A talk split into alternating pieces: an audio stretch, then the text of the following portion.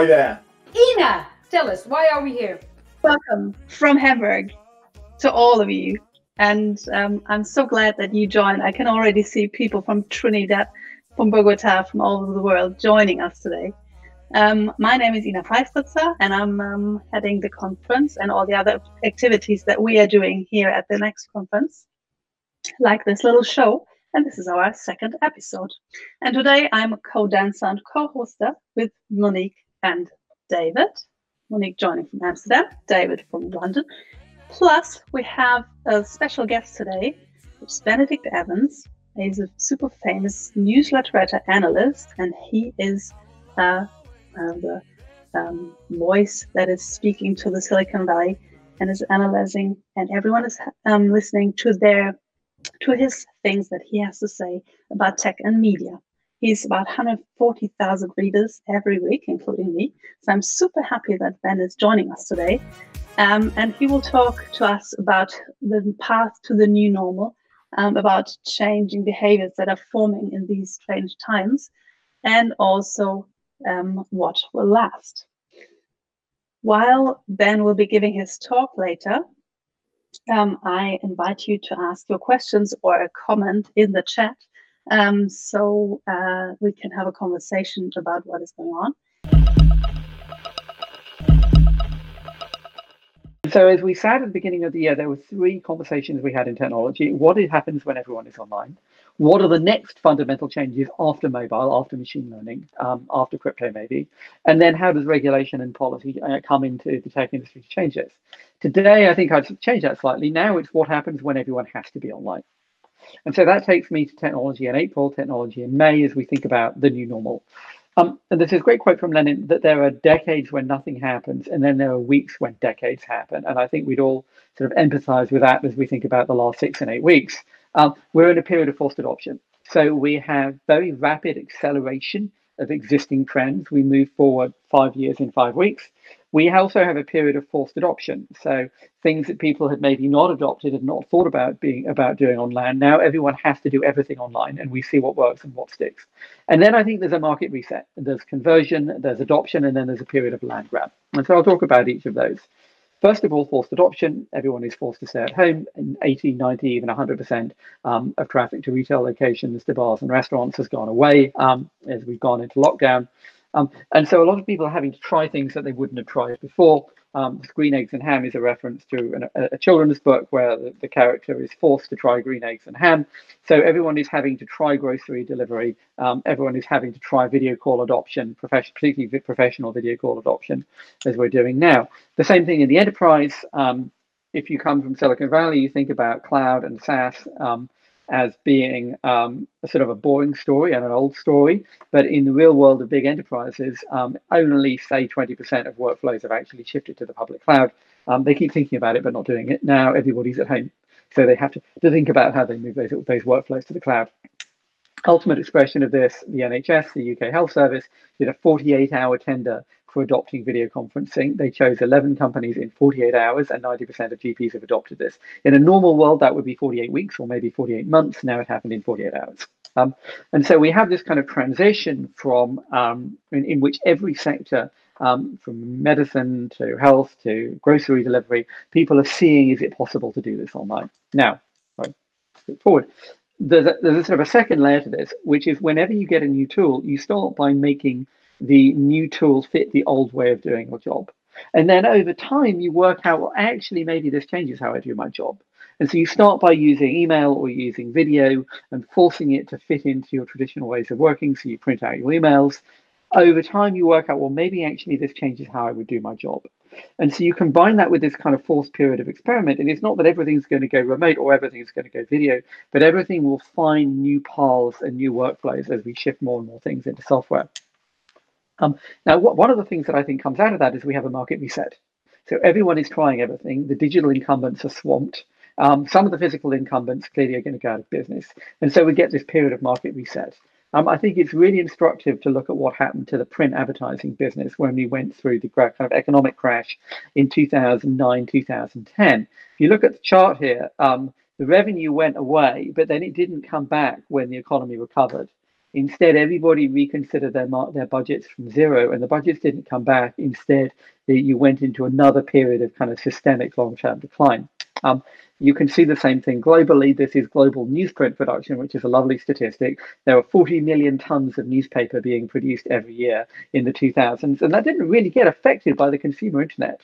And then again in 2008 9, it went down, and then it's continued in a straight line down ever since.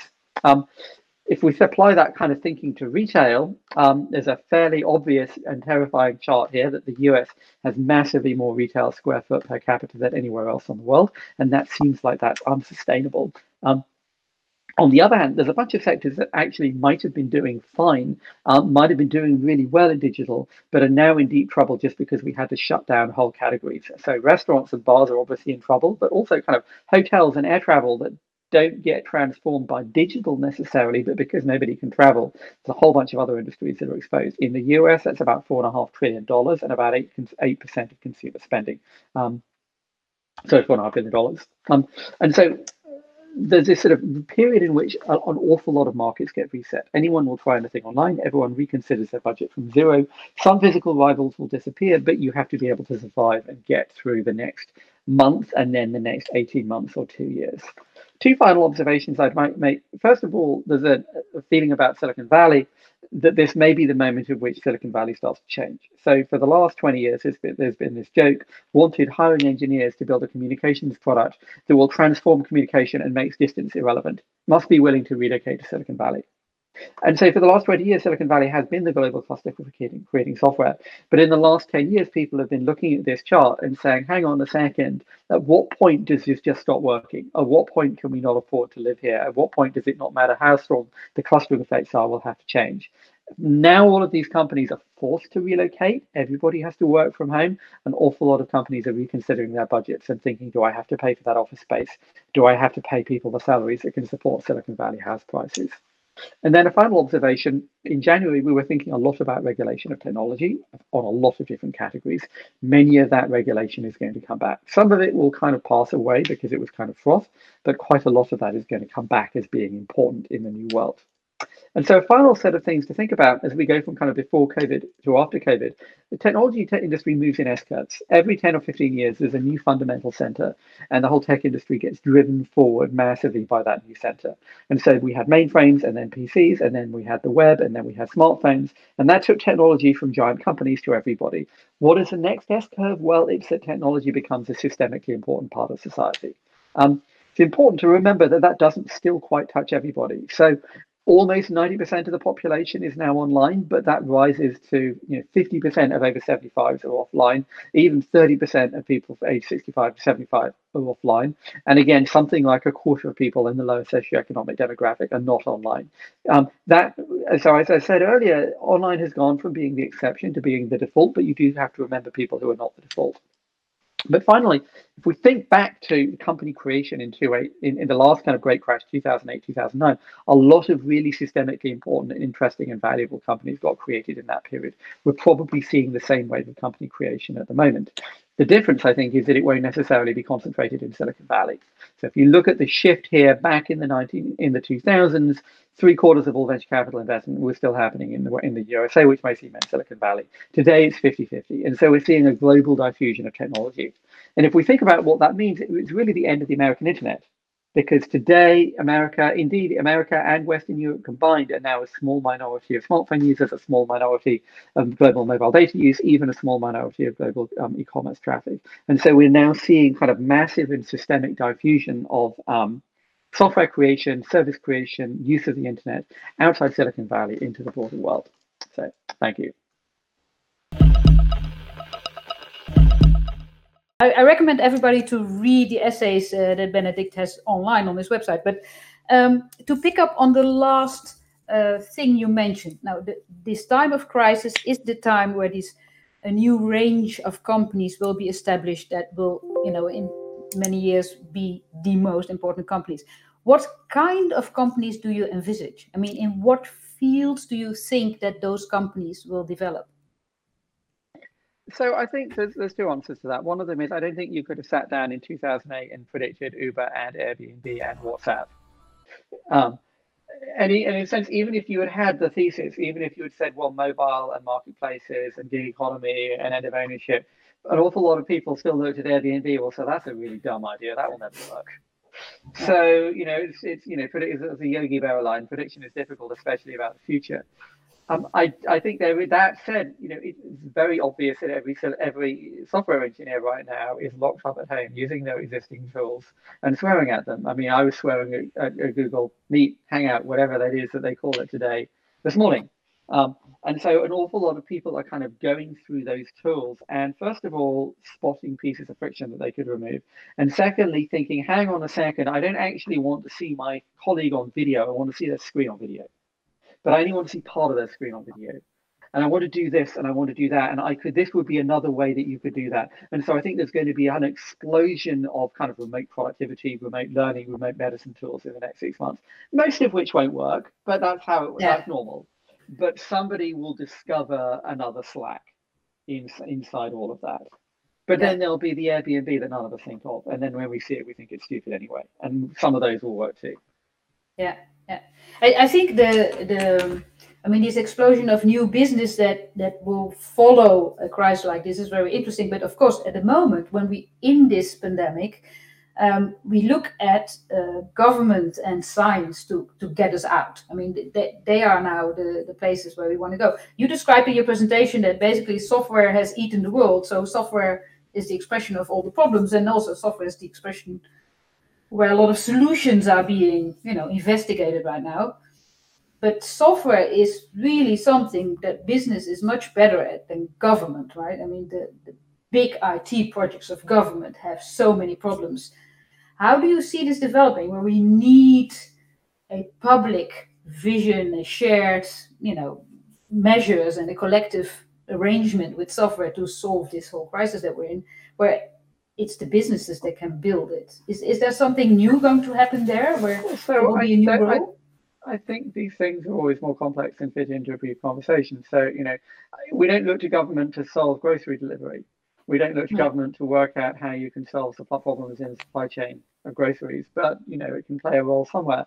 Um, the same thing in transport or in healthcare or in communications. I mean, there's all sorts. There's, there's always places where um, government is best fitted to solve the problem and we'll go places where individuals are best fitted to solve the problem.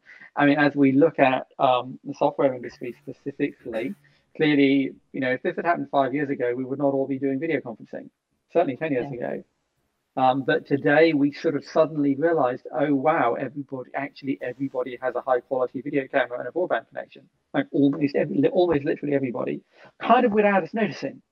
Yeah. Um, yeah and it become it's become trivial as opposed to you know we sit and we complain about where the buttons are as opposed to going oh my god i'm doing high definition video conferencing with people all around the world. Yeah. everybody should be using zoom every day and going oh my god this is amazing. Um, it, it is amazing. It is yeah. I think the other thing obviously that's interesting is, is contract tracing. Um, yeah. and um, actually as a sort of people i don't know if, if germans know this reference but there's this um, there's a reference um, that um, I think Palmerston, was British Prime Minister, said that only three people have ever st- understood the Schleswig-Holstein question. And one of them was the French consul who's dead. One of them is a German professor who's gone mad, and the other is me who's forgotten it. And kind of trying to understand contract tracing at the moment, at the moment, kind of reminds me a little bit of that. There's like 48 different projects and 15 different parameters, and is it local or decentralized or not? But like out of that chaos will emerge something whereby you can go buy a coffee, and three days later your phone tells you someone in that coffee shop tested positive for COVID, you should get a test. Yeah. Yeah. And that will happen completely automatically.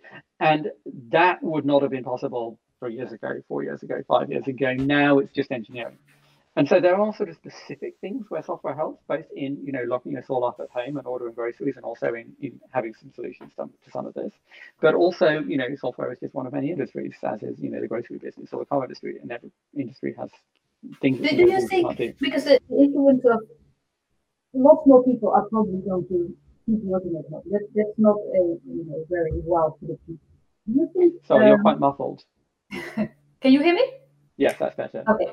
Um, so lots of people are probably going to keep working at home and lots of other things are changing. Do you think our physical environment will change a lot? Will our cities change a lot?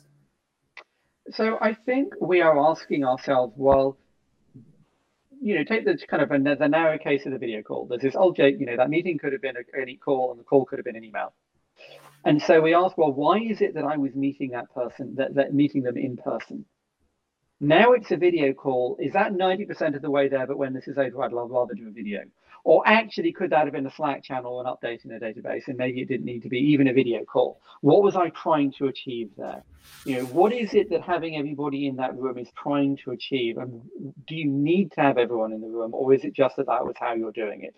And I think the answer to that is, well, there are some things where we say, actually, yes, we do kind of want to have everyone in the room. Yeah. And there are will, but there will be a subset where you decide, no, actually, you can do that remotely most of the time.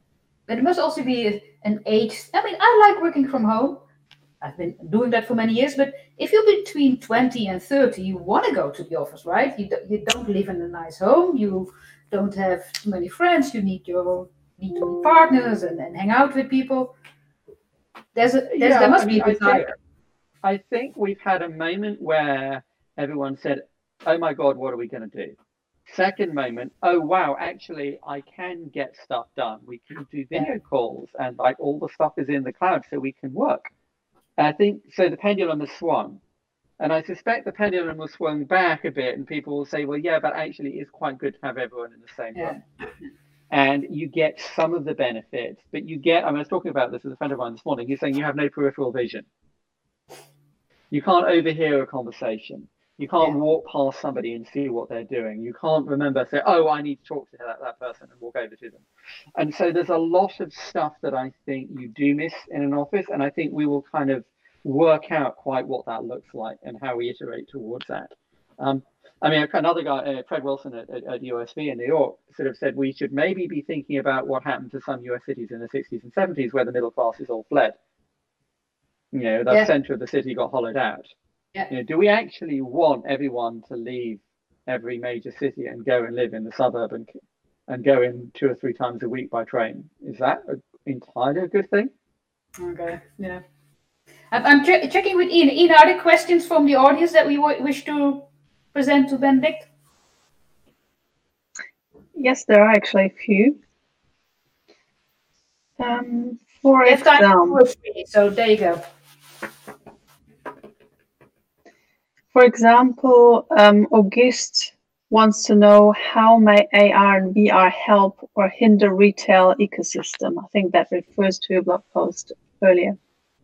Yeah. Um, so I don't think so. So two, two. I'll try and give you two short answers to that. The first of them is um, I think VR and AR are completely different things.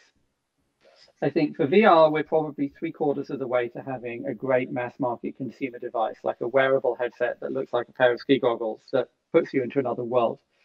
The problem is we have not yet identified any mass market consumer use case that isn't a game. And people have done lots of cool demos of other things like, you know, education and going to a museum and going to a desert island. And, and they're all like cool for about 30 seconds. And then you go, yeah, that's very cool. And you but you don't actually do it. Um, and the only thing that's actually worked there is games. And games are a good business, but you know, there's 150 million, 200 million games consoles on Earth and 4 billion smartphones. And so I think VR at the moment is sort of in that niche, unless it can, we can create some broader sets of use cases or ways of creating those use cases. And I don't really, it's not really obvious to me how that would happen.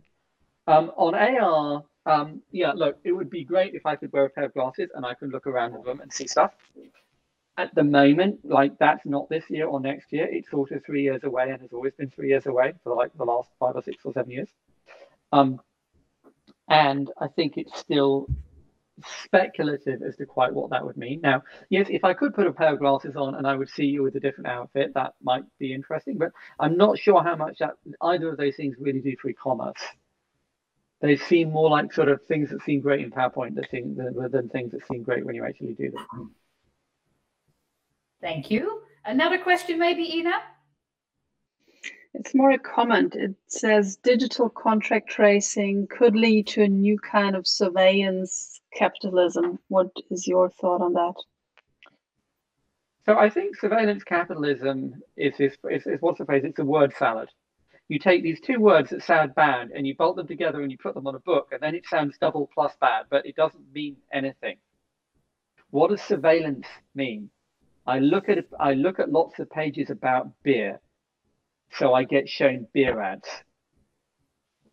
Yes. So what? Um, it's capitalism. Well, yes. And there's American capitalism and German capitalism, and those aren't the same thing. So what does capitalism mean here? Um, I mean, I think there's a so I think there's a lot of sort of people running around shouting, shouting witchcraft and panicking around this stuff. I think realistically, it would certainly be possible to create a digital contract system that, that gave kind of governments a panopticon of a kind that we don't really want. And the challenge is, you know, we have this debate at the moment that Apple and Google have deliberately built a decentralized anonymous system where no one actually gets that information. And governments in Europe are saying, yes, but we want to know where people were and we want to know who they were so that we can go and follow up. And we know that there's somebody in that coffee shop who's giving everybody COVID. Um, and we want, we want to have that information because we can save people's lives. And I think there's two answers to that. One of them is if you build it for France and Germany and Britain, you've also built it for Iran and Saudi Arabia and China. And so you have to think about a universal, it's a universal system. If you put it in the phone, it's in the phone. And then the Chinese police can say to you, you have to turn this on. so that's one challenge that they have. I think the other challenge is, and it's not a debate I, I would want to enter into, but there is some debate amongst epidemiologists as how much you actually need that data as opposed to just want it. Um, and so I think, as I said, you know, I said earlier, you know, once you sort of dig into the, the ins and outs of it, it gets very complicated very quickly. Um, but I think that is part of the reasoning why Apple and Google have said, no, we want to build a decentralized private system. And just one, one other comment there, it's actually kind of hilarious that we basically have the French and the German governments demanding that American tech companies turn off privacy controls. It's not okay. a sentence you would have thought you would have said in January. Yeah, yeah. And things are changing so fast. Are we having a last question from the audience or, or, or are we wrapping up? I'm looking at Ina. She runs the show here. Just one last question. How will the COVID situation change um, autonomous vehicles? So do you see an acceleration or a deceleration by this situation right now? Interesting question. So, I mean, I think you could propose you would rather have an autonomous vehicle without a driver in a COVID situation. You would rather have an Uber with no driver in a COVID world. Um, however, so realistic answer number one, there is a macro effect on the funding environment that means there is less cash to be invested in what are frankly extremely expensive development projects. If you want to have hundreds of cars and thousands of engineers um, and you're not selling anything yet, that's expensive. And so you kind of one could speculate that availability of capital to fund autonomous car projects will be less. So that's one answer. Second answer is um, look, this doesn't work yet. It's not close to working nobody actually building an autonomous car project thinks it's going to work this year or next year. It is a sort of a five year away project. And working kind of means we're working where? So, like, we can probably get it to work on highways. We probably don't, we're much further away from getting it to work in suburban streets. So, it's sort of an academic issue. Like, by the time autonomous cars are working, we'll have forgotten about COVID. I've not forgotten about it, but like, we'll be walking around the street without wearing masks. So, it doesn't really apply except for that funding question. Well, thank you so much. Is there a last last gem of wisdom you want to share with us? Oh, not particularly. No, I mean I am very clever, so I can share lots of wisdom. But I think that will do for now. oh, we like listening to you. That's for sure. Yeah, yeah. Um, well, okay. thank you so much for being a guest well, on our show. Thank you for having me. Thank you. Thank you. Okay, thank you for that, Benedict. I am intrigued by the thought of this as a as a green eggs and ham moment. We're all being forced to try new things. Which of them are going to stick? Which of them are not going to stick? Is a very intriguing question. But now it is time to move on. It is time for our regular interview segment of the show, Next World. So let's roll the credits.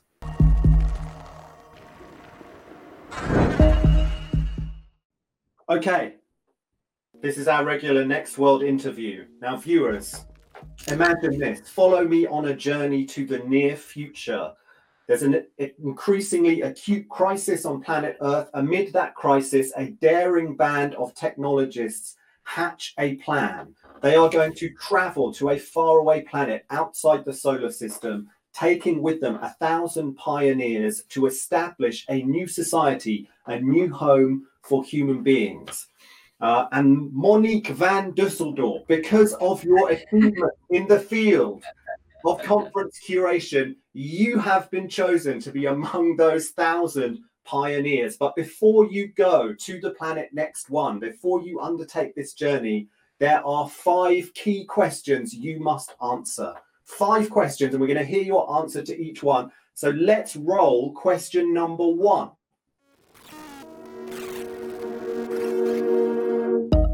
Okay, name one luxury object that you would take with you to planet next one.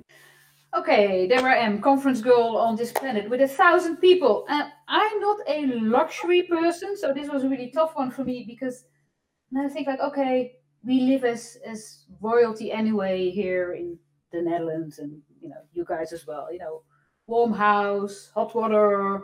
Um, what's the most luxurious thing in my house? I think um, I, I would take a pet. Is that allowed in the system? Take a, it's not a thing, right? But I think it's luxury. You don't need a pet, but to have a cat lying around in your house makes me feel like the world is all right. So I would take a cat. Okay, very interesting. A cat. I hope that your cat survives the journey. You're going to need some cat food to take with you to the next one. In that case, I'm sure that that can be done. Okay, let's roll question number two. Name one exceptional person that you think should be among the first thousand pioneers to go with you to next one and explain. First thought was okay, there's a thousand people. Let's assume that of those thousand, there's there's a few that I think are funny or entertaining, but it would be good to take a good entertainer along. But then again, okay, we'll work out the entertainment somehow. And probably with a thousand people, you want somebody who can lead in a democratic way, who can sort of get the troops together and, and make them work together. So my first thought was, oh, we miss him so much, Barack Obama. And then I thought, no, let's let's let's move it to Europe. Maybe we should bring Angela Merkel because I like what she's doing and she was talking about culture. And, but in the end, I decided the person right now on top of the list would be Jacinda Ardern from New Zealand. I mean, obviously, she knows her stuff. She gets things going. Everybody loves her. And they have no COVID 19 anymore. So I think she's the right person right now.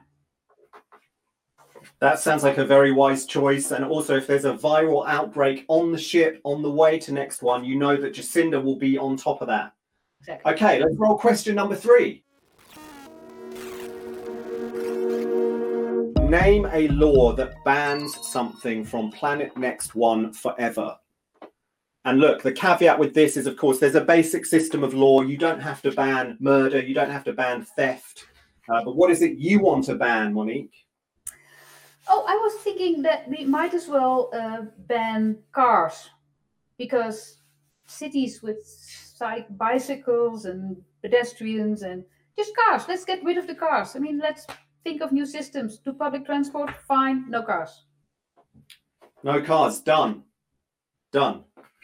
Okay, let's roll, let's roll. Let's roll. Question number four.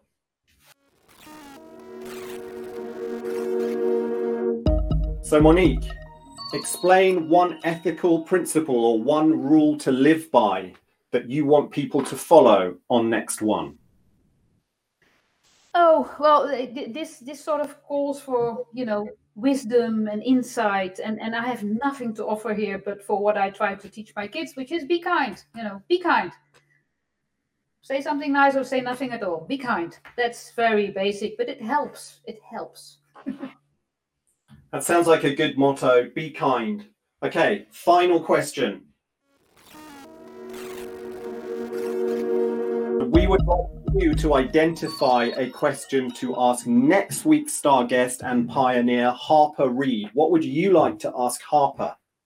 Okay, Harper, of course, is is a developer. He was the CTO for the Obama campaign. He made a lot of software. I would ask him, okay, you go to a new planet, you can set up the internet all over again. What would you do differently? Just really in the infrastructure of the internet, what would you change? That's my question for Harper. Okay, not an easy question for Harper, but I'm sure he's gonna he's gonna be able to tell us the answer. What would you change about the internet? Thank you, Monique. You have qualified, board the ship, travel to next one. We are all gonna miss you. Take your cat and enjoy yourself. Uh, but look, I think we are running out of time for this week's show. We just have time, I think, to do what we promised, which is give you guys a glimpse or a listen of that AI uh, song contest winner, right, Monique? Exactly. And of course, it being a European song contest, even though it's AI, the winner, of course, is Australia. In Australia, they made a, um, a special song, which is uh, a neural network which trained was trained on audio samples of Australian animals like koalas, kookaburras, and Tasmanian devils. Melody and lyrics were AI generated, but the song is performed by humans. So, Ina, say us out, and then we can hear the song. I just quickly wanted to share a few thoughts um, from the, the chat because I also posed the question, what would you take to the next planet? And actually some uh, funny things came up like a Weber grill or Elon Musk. So I'm already envisioning him making some sausages for us uh, over there. So thank you so much, everyone, for listening in this show today, um, and also for your interesting questions in the chat. Next week we will be uh, having our show on Wednesday because the Thursday is holiday in Germany, um, where everyone's outside, and as we're allowed to do that again, no one, I hope, will be at the screen. So next week on Wednesday afternoon, we meet here, I hope, with you and Harper Reed. And that's all we have for today. So thank you so much. And if you want, you can listen to the song Or stay in the chat. Okay. or stay in the chat with us. Bye. Bye, guys.